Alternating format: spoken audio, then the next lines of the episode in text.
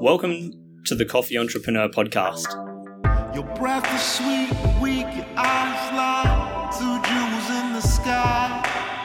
Your back is straight, your hair is smooth on the pillow where you lie. This podcast will bring you insights to the world of coffee, entrepreneurship, and life's lessons.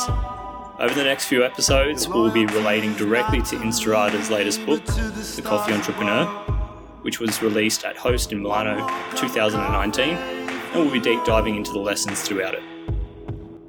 This podcast is brought to you by Espressology, free the coffee entrepreneur. Well, today we will be opening the book, page one. Instaurator, welcome. Thanks, Jeff. Awesome to be here. And uh, yeah, great to be talking about self indulgent life. Absolutely.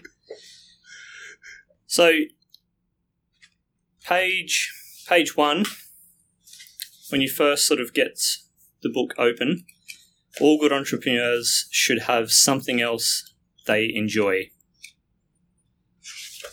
Yeah, right. I didn't realize that was page one, but I guess it is. Yeah. I feel like to me that's page one. I mean, that's the primary um, quote that launches into the book, Yeah. creates the intrigue. Yeah. And I guess that sort of also um, highlights the fact that we're not just working for the sake of working, that there's a richer tapestry to life. And there's other things that are way more important, like family and relationships. And so we work hard, but we want to play hard when Mm. we're young. Don't play so quite quite so hard when you get a little bit more mature, shall I say. But, you know, there's still great joys to be had and great great things to do. So it's not like uh, you stop enjoying life, but the point of working is say uh, you enjoy the the rich tapestry of life. Let's put it that way. Would you say that your priorities changed throughout your your entrepreneurship from from the beginning into the middle and to where you are today? Yeah, definitely. I think that's where wisdom is a beautiful thing. So I think Or hindsight? Yeah, yeah. At hindsight, and it, it, well, someone said once, I think you know, insight is ninety percent hindsight, which is not a bad way of thinking about it. But yeah, definitely, I think that as you well, not everybody's the same, but in, in you know different decades. So in your twenties, you just got full of fire and energy, and this is obviously a huge generalization, but you know, not necessarily so as strategic. In your thirties, you start to think more strategically, but you still got all that fire and energy. And then I, I think for me, that my decade of my forties was where I figured out, okay, this is how you can maximize the good stuff, the enjoyable stuff of life. This is how you can minimize the crappy stuff that you're overindulged with in your, you know, as a as a youth Mm. And um, and you kind of get a bit more wisdom, and so you, you're thinking more and acting more strategically, but still got the energy and the fire in your belly. And the fifties is kind of well for me anyway. Was fifties was a huge, huge struggle of a decade, decade just to stay, you know, keep my head above water. And but now it's sort of like, well, yep, want to work hard, use the talents that I've got to the best that I possibly can, but it's also a matter of um, just enjoying the the journey, which it's a cliche, but then I think it's that wisdom of thinking, yeah, no, the actual activity that I'm doing at the time is the most important thing I can be doing at any given time. Yeah. But it's also having the wisdom to know, you know what, I'm going to stop doing this activity and spend time with my grandkids, or you're going to spend time doing something that's just a relationship with someone that's important. You know, might be a friend, might be someone who's going through a hard time themselves, or whatever it might be. But you you get get more perspective, I think, and that's yeah, that's probably wisdom. Yeah. yeah.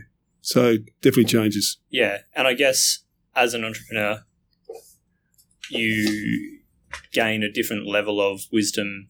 You, you obviously experience a lot of different things. To uh, hypothetically, if you had a, a nine to five Monday to Friday job where you were, let's say, punching the clock, you you would learn different things. You may not have experienced some of the pitfalls or, or some of the highs that you got to experience as an entrepreneur. Yeah, well, so that comes back to you know what is an entrepreneur as opposed to someone who's taking a safe, you know, role in life.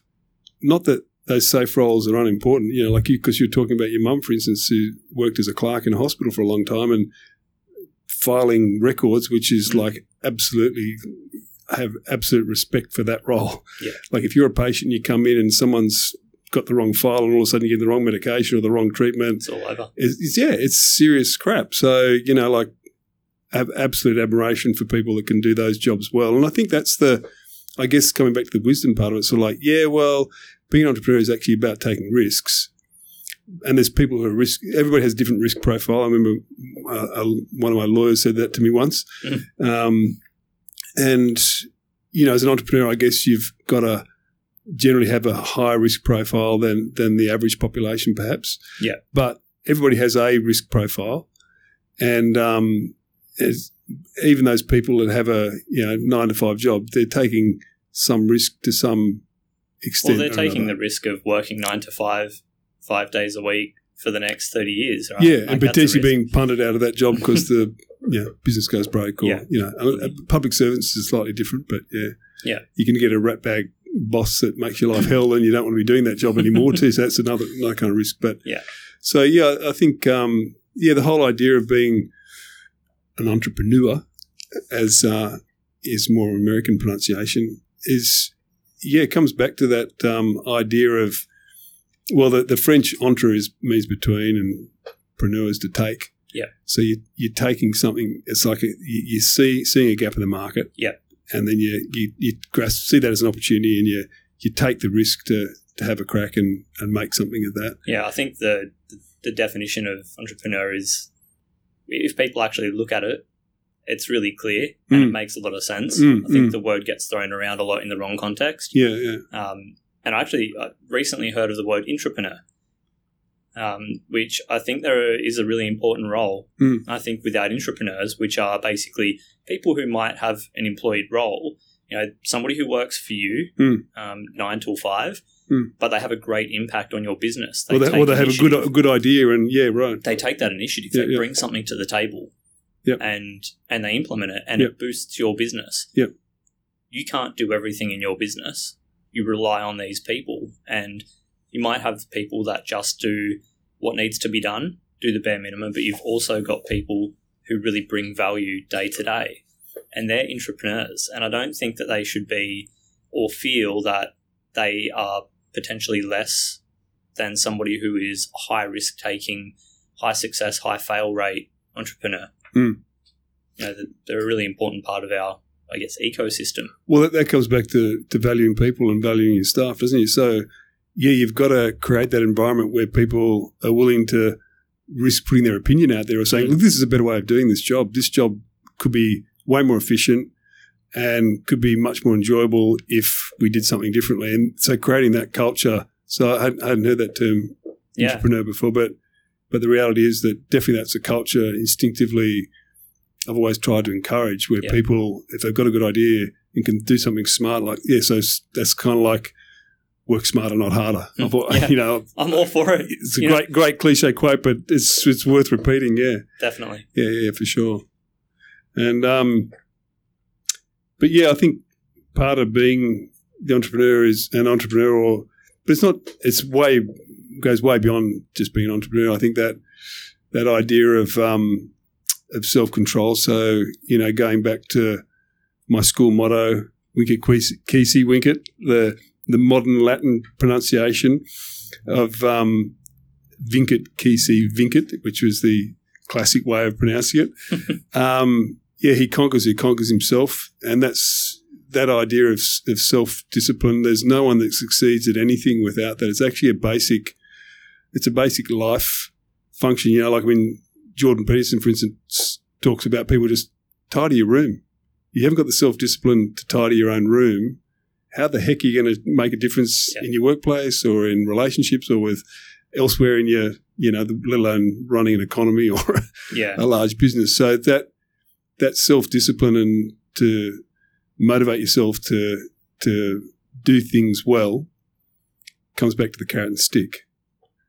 So you've got to have an incentive, which is the in in business terms is a often a you know lifestyle or, or financial reward, and then you've also got the you got the stick, which is failure. So if you go broke, and you know, I've been in that position where I've been you know, effectively technically bankrupt. Um, it's just that the took me about 15 years to pay the loan off, and I didn't actually declare myself bankrupt. And and that's a really really hard road to hoe, road to hoe. But at the same time, it's sort of like it's a motivation. Yeah. it's a motivation to avoid the disaster Yeah. and to to reach out for the the reward. You know, so I'm not sure why I'm going down that rabbit hole. But anyway, I did. That's what we're here to do. Yeah, Deep diving on um, deep diving down rabbit holes deep diving down rabbit holes. and ending up in Alice in Wonderland Red pill, blue pill. and beyond. Hopefully, hopefully, Which one? hopefully we come out the other side somewhere. We'll see. Well, we've got um, Yeah. we've got some time. You touched on something that's in the on the first page of your introduction, which is, I guess, to your life motto. Do you still do you still carry that life motto today? Do you still live by that, or is it just something that's in the back of your mind? Sometimes that might just pop up. And you go, hmm, maybe I need to. You know what? We we all we all wrestle with self discipline, like whether it's just being nice to your wife Mm. or nice to your yeah the your people you work with. Like it's it's actually a choice we have of whether we choose to be nice or not, or how we respond. So yeah, I think that I really like that that, that proverb. You know that someone who can control themselves have their own self control. So when some, someone says something that aggravates you and and makes you angry, just controlling that anger and not not just responding in kind.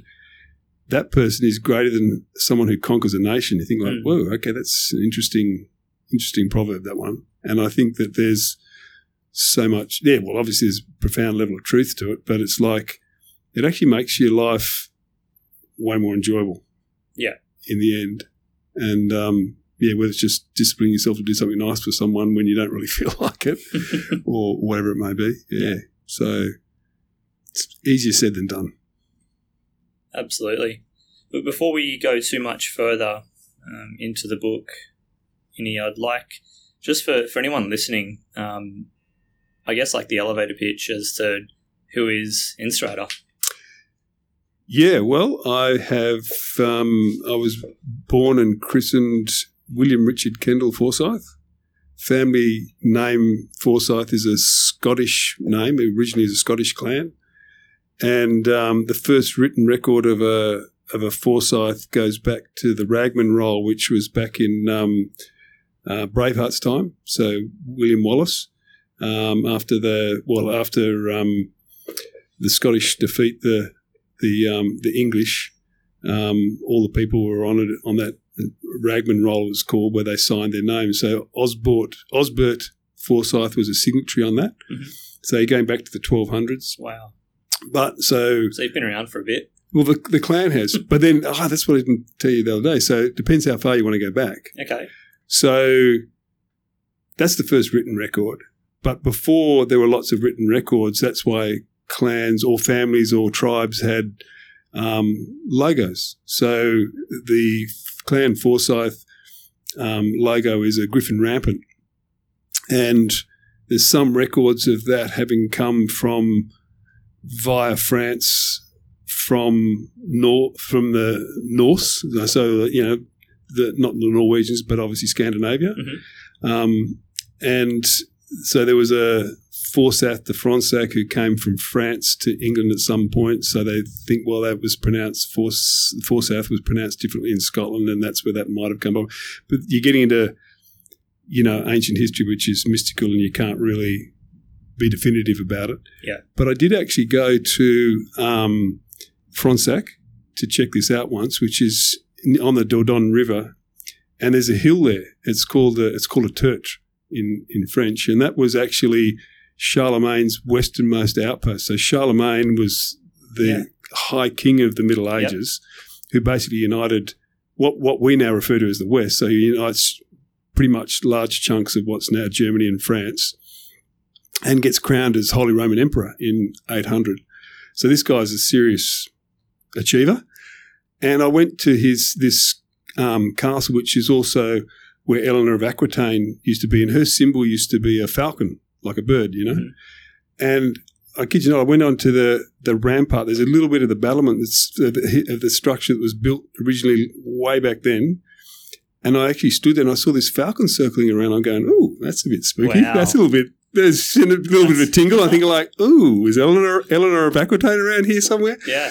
Um, and uh, but it's a sort of just a yeah, it, it's a very tenuous link back to ancient history. But coming back to the the Forsyth clan, so we've got a most Scottish clans have or had a a, um, a motto. So it was either French or Latin. A lot of lot of um, Scottish clans, because of the close links to France, had um, French mottos, but ours happened to be a Latin motto, and that was Instaurata Ruinae, which is still the clan Forsyth um, motto today. In fact, the clan Forsyth was only reinstituted as a clan in the 1970s after uh, being, and that was actually Queen Elizabeth II who reinstituted clans because of the wars between the English and the French. Clans, Scottish clans were banned for centuries. Okay. Um, so I was actually there actually when that in the Clan Forsyth in Australia when they actually got official recognition by the Crown again, which is in my lifetime. Yeah.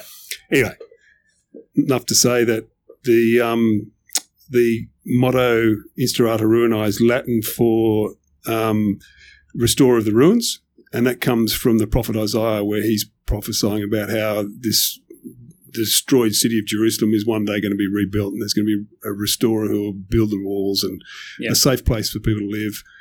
It's a noble and lofty uh, motto to have as a clan. Don't know how I'm doing that. Maybe I'm restoring the walls of entrepreneurship, of self discipline, of looking after yourself. Not that I'm any, not that I'm much bloody good at it, but you know that's that's the, the task I've been given. How old were you when you decided to, to take on that, that name? Forty. 40. Yeah. Okay. So I got that changed at the of 40, much to my wife's and my eldest daughter's distress at the time. They were quite horrified, but I just felt it was something I had to do, and so I did it. I thought, well, no one's going to die. It might upset some people, but no one's going to be physically hurt as a result. But I mean, it's just as it's just a, a word. It's a name. I mean, to you it carries value, but how you're referred to, whether it be mate or innie or it's it's it's a name that you refer yourself to. Why would that upset people? Oh, well, for my wife, it's very personal, but, you know, she married Will Forsyth. She didn't marry Instaurator, so for her, it's sort of like a changing the game without Yeah, sort of changing the game. So she Fair she she prefers calling me by my my name that I was christened with. So Does she still? when she's angry with me, We've all got our name. bit like another name. Yeah, should I say Jeffrey? Oh, depends. Am I in trouble yet? Yeah, you got it. That's how it works.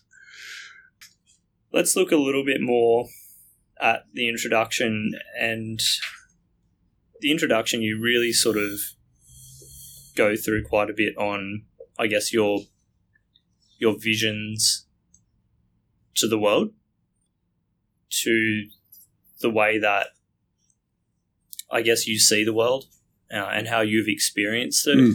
Um, there's there's a little bit of talk in here about um, you know, communism, Yep.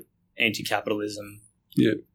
Where do you see that standing right now in the way that the world is now? To I guess when you first, you know, say your mid to late twenties, when you really started to to come into your own as an entrepreneur.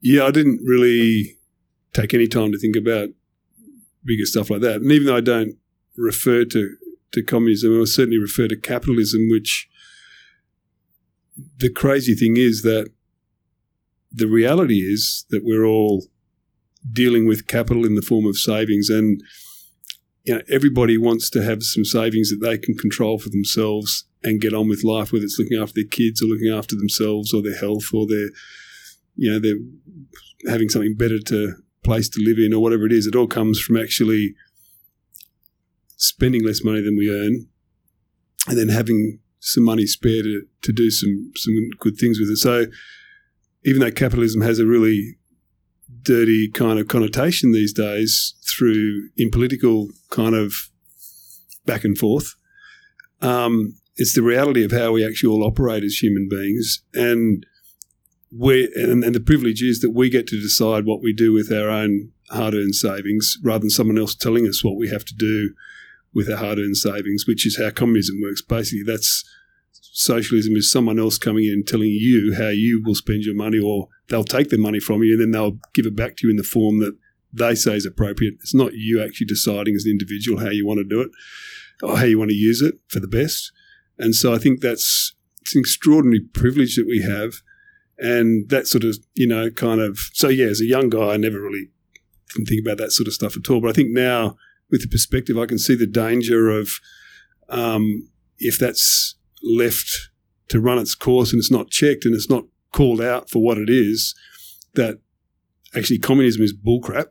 Mm. and the free enterprise economy that we've grown up is actually the, the most liberating and, and free of all free way you can actually operate as a human being from not just a financial economic point of view, but also from a social point of view of how you relate to other people and how you can help other people and how you can also benefit yourself and your own family. And uh, yeah, I think that the whole idea of, um, you know, you get people, the, the, the dynamic that's going on is sort of like, well, in a way, socialism is sort of like, it's kind of like coveting what other people have. I haven't, I haven't been able to earn that. I haven't been able to build up that business. And this is the huge kind of debate that's really intensifying in America at the moment with the Democratic primary elections. You know, you've got Bernie Sanders, who's a communist, who's the front runner for that that um, position, and the ramifications for that are catastrophic if he actually does get that nomination. And there's a lot of naive people who think that, oh no, he's a democratic socialist. Well, they're kind of that's an oxymoron.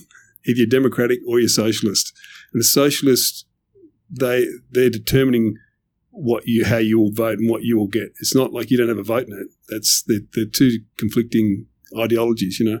And the point of that is that with the free enterprise economy that we have, that's what's under threat if that kind of notion isn't checked and isn't sort of called out for what it is. Mm. And and so you know, another thing would be like, ah, oh, yeah, you know, it's all about greed, greedy capitalism, and think like, you know, the rich just get richer and the poor get poorer. And then I, you know, heard something the other day that the average in America Fortune 500 company only lasts for about 30 years.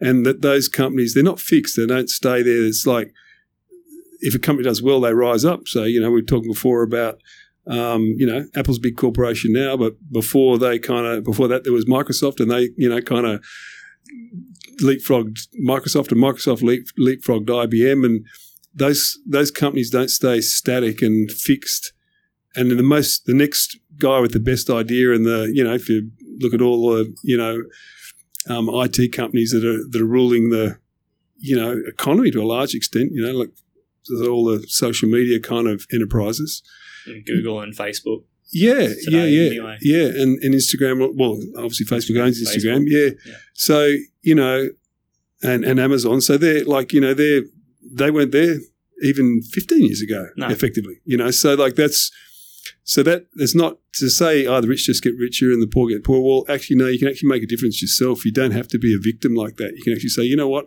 I can actually improve my lot in life by having a go, taking a risk, making a change, doing something different. You know, even if it's changing jobs because you're not happy in the, the, the job you've got, well, fine. You know, try and get a better job, do a better job. Maybe you get rewarded more for it because your boss will see, wow, that guy's really putting in the effort we need to keep that guy. We don't yeah. want to lose him. Maybe we should pay him a little bit more to keep him, you know. So, yeah, there's it's more of that idea of um, the fact that we we're in control of our own destinies, and that's an extraordinary privilege that we have in Australia still, and but potentially that's under threat by that kind of lazy thinking that you know communism's okay. Well, actually, it's not.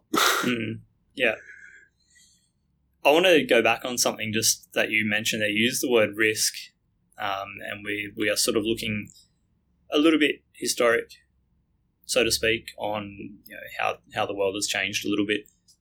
When we look at risk, do you think that we're all born with the same risk taking capacity, and then it's manipulated as we as we grow up based on maybe where we're brought up, um, the circumstance of which we're brought up, to take more risk and feel comfortable with it, or to not feel so comfortable with risk taking and take uh, I guess, more comfortable, make more comfortable decisions.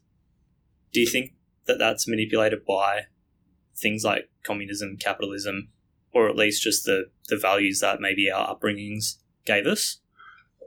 I think we all have a different risk profile.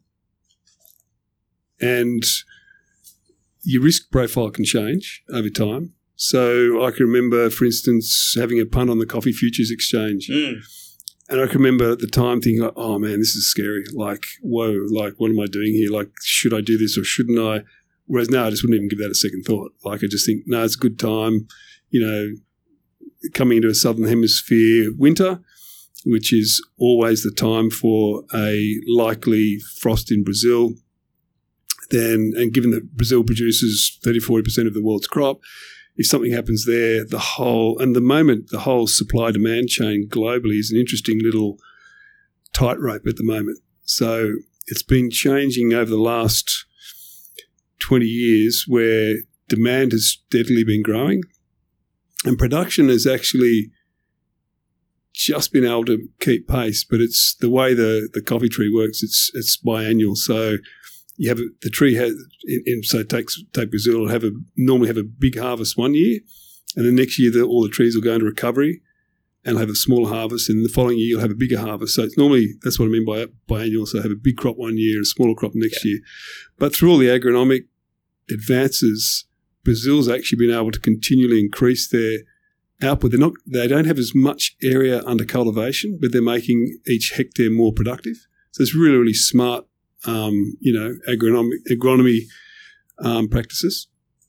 But that whole um, supply demand chain is a really really what's the word? It's a very potentially fragile equation. So the gap's been narrowing. So there used to be lots of surplus coffee growing around the world. Mm-hmm this is a long way from getting a risk, but this is a this is big risk world.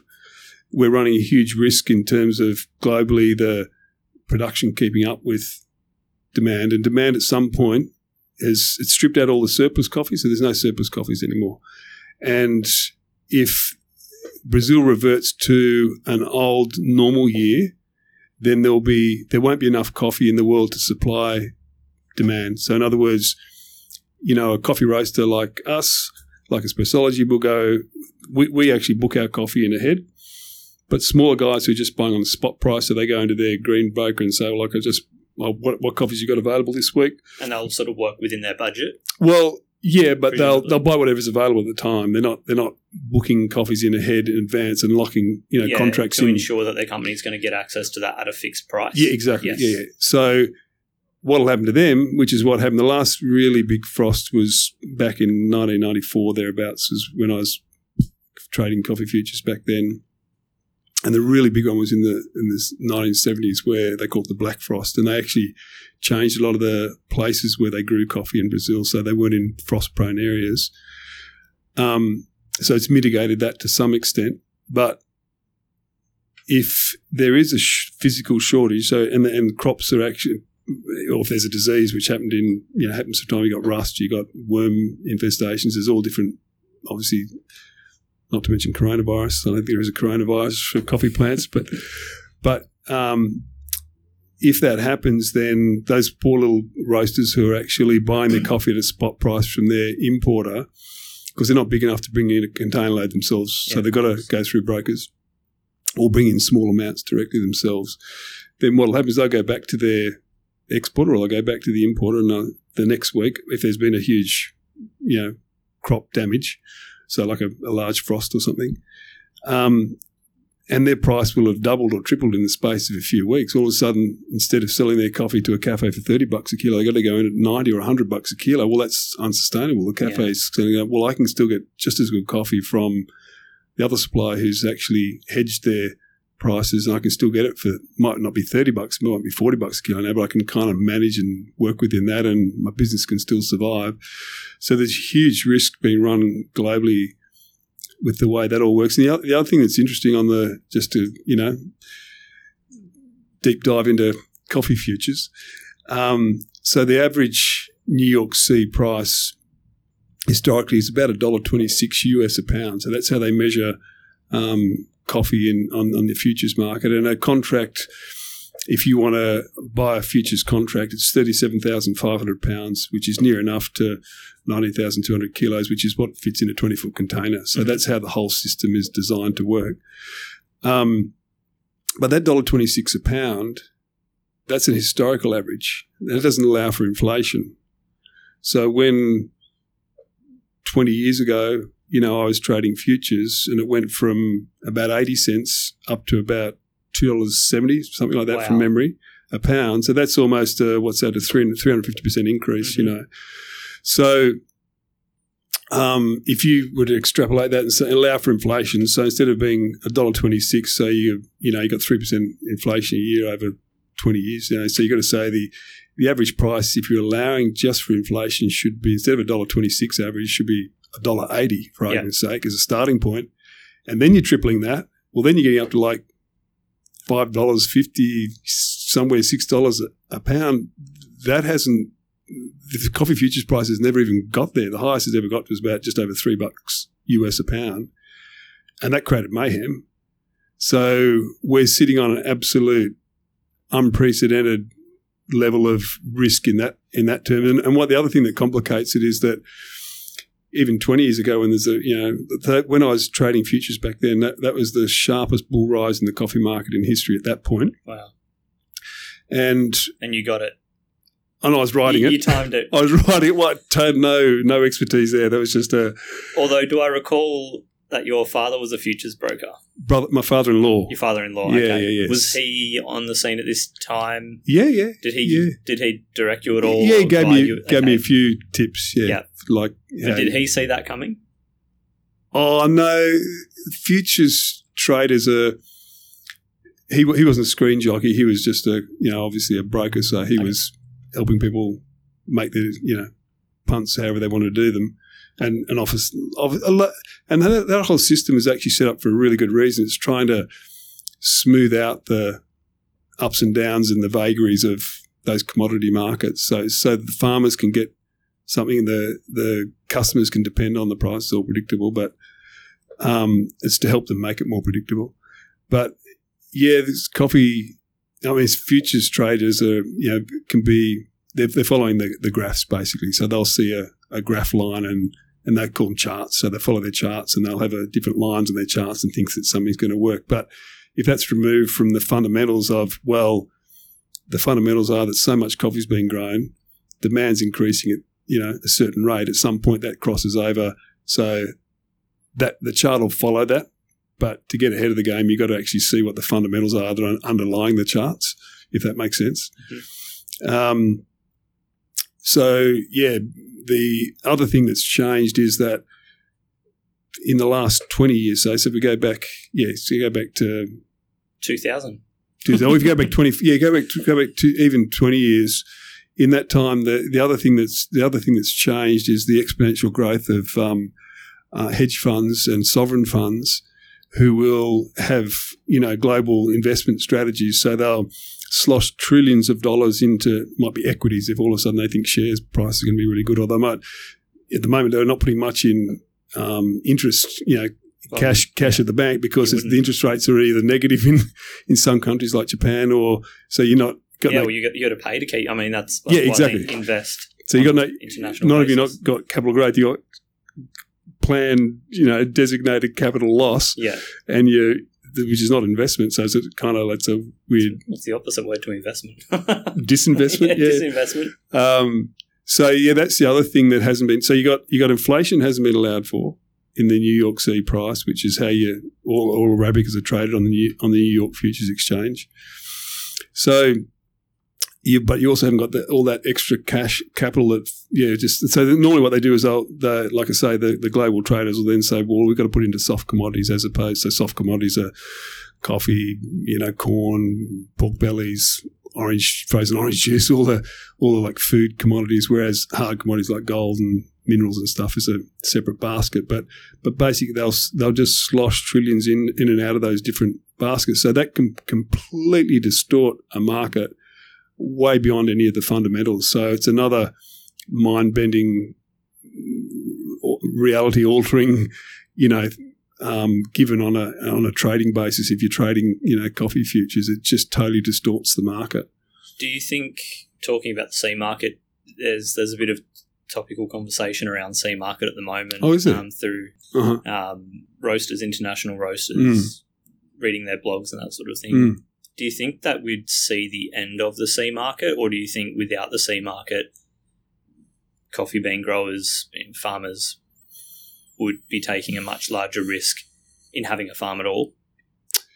Yeah, that's a pretty short-sighted view, I think. So you have that's people haven't lived long enough in the coffee industry. Saying that, I would suggest because um, they used to have uh, the ICO or the International Coffee Organization used to have quotas for producing countries. So basically, they tried to control it in a different way. That was a more that was an imposed quota for a producing country. And if, but if they produced more, they had to basically sell on the black market because they, they were given the quota they could sell, or they'd stockpile it. And so that actually became dysfunctional. So that's an alternative system. So, I mean, the New York C was still operating with those quotas as well, but the, the quotas actually, if you take away the New York C as a trading mechanism for large quantities of coffee that can be traded transparently, that can be verified by cupping, which, as you know, like that's one of the reasons we do cupping. Yeah, well, obviously, like just sort of touching on cup of excellence, and that gives the opportunity for for farmers to auction off their coffee Yeah, based based on you know how good it is, as Sure. well, without having to what I guess submit to the C market's price. So, Cup of Excellence is a great program, and I've been involved in it, and I think it's doing some great stuff, no question. But it's a really, really small percentage of 1% of a farm's output. So, for a farm to be viable, they have to sell their, they, people are now referring to them as blenders. So they've got to they've got to sell their lower grade coffees that don't have those exquisite, you know, rare, you know, kind of, you know, Panama geisha style yeah, bouquet or Yeah. bouquet, however you want to say it. Um, so they're they're really so a farm can't exist just on that 0.1 of one percent of their crop. So they need to sell their whole crop. So then it's a question of how they sell the bulk a lot of their their harvest and get something decent for it, and how the mechanism for that works, which is actually their real bread and butter. So the cup of excellence is is actually changed the perception of um, different origins. So you know whether it's Honduras or you know or even Brazil for that matter, that all of a sudden there's there's all these. I remember there's a lot of used to be a lot of prejudice against Brazilian coffees by different roasters. Many of them North American roasters who were sort of because of their proximity to Central America, they saw Central American coffees as being you know so Nicaragua, Guatemala, Honduras, um, Panama, Costa Rica, you know, as being more uh, exotic. Um, whereas Brazil was seen as more kind of commercial and, and lower grade. So they, they would refuse to use Brazilian coffees. I think, well, that's absolute madness. There's some fantastic Brazilian coffees and especially Brazilian coffees. So of Excellence actually originally started in effectively in Brazil through um, Dr. Illy and his, his coffee competitions, and then it sort of spread from there. So the answer to the question is that you actually need both. So that's a that basic trading mechanism on the New York C is a fundamental mechanism to be able for international traders to have some security of supply for their customers and manage their businesses. It's a business management tool. And if you get rid of that, the the alternatives are pretty chaotic. Yeah. yeah. Yeah, Yeah. well, I guess I mean you you can't forecast both sides. The the roaster can't No, forecast, exactly. and the farmer can't forecast. Yeah. I guess without that, Yeah. at least that bottom line. yeah, Yeah.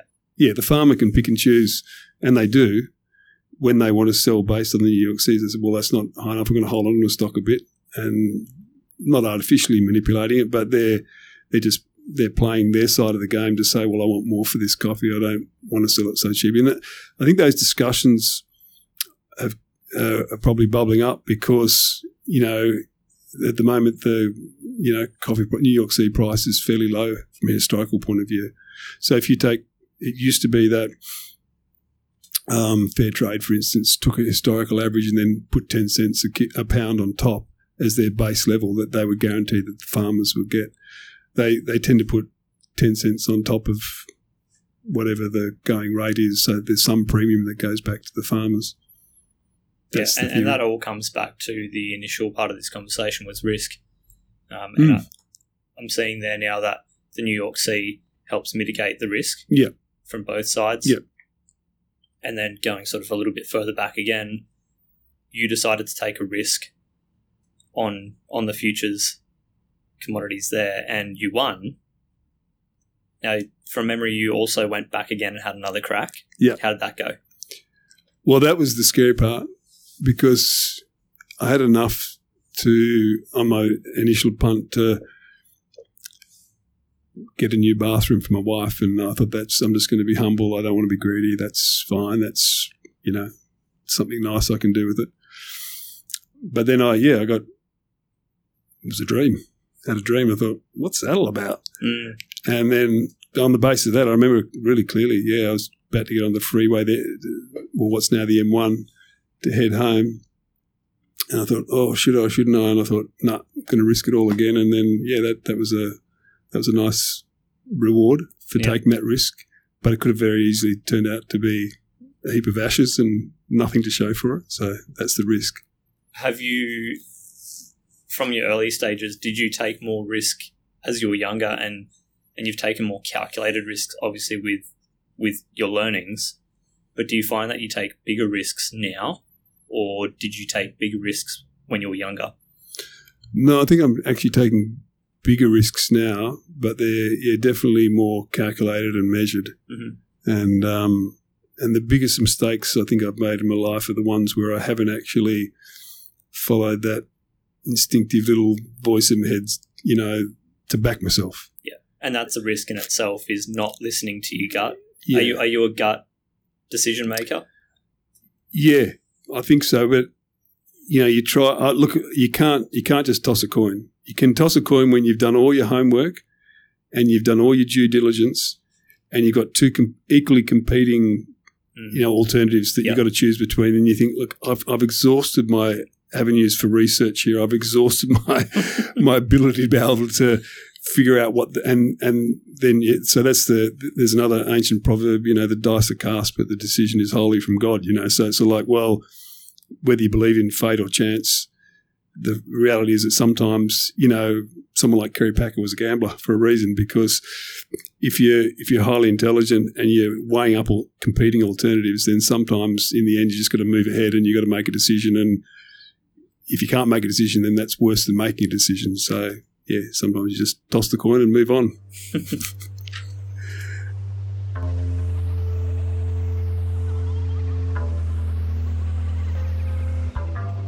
It's all very interesting, and um, I'm hoping that some of the deep dives that we got to take just there and, um, were insightful to some people, uh, interesting, and uh, hopefully we'll continue. We'll, you know, we're going to get into um, some of the further lessons that you talk about during your book in, in some other episodes, figuring out you know who you can trust, um, the, the joyful world of accounting. that's that's going to be. Accountants are very creative people. Mm, People don't think they are, but they are. well, And a good accountant is very creative yeah, and, and we're going to in really get into that next time. Thank you, Instaurator, for Thank you, Jeff. It's been fun. with that. And, It's um, good. Until next time. Until next time.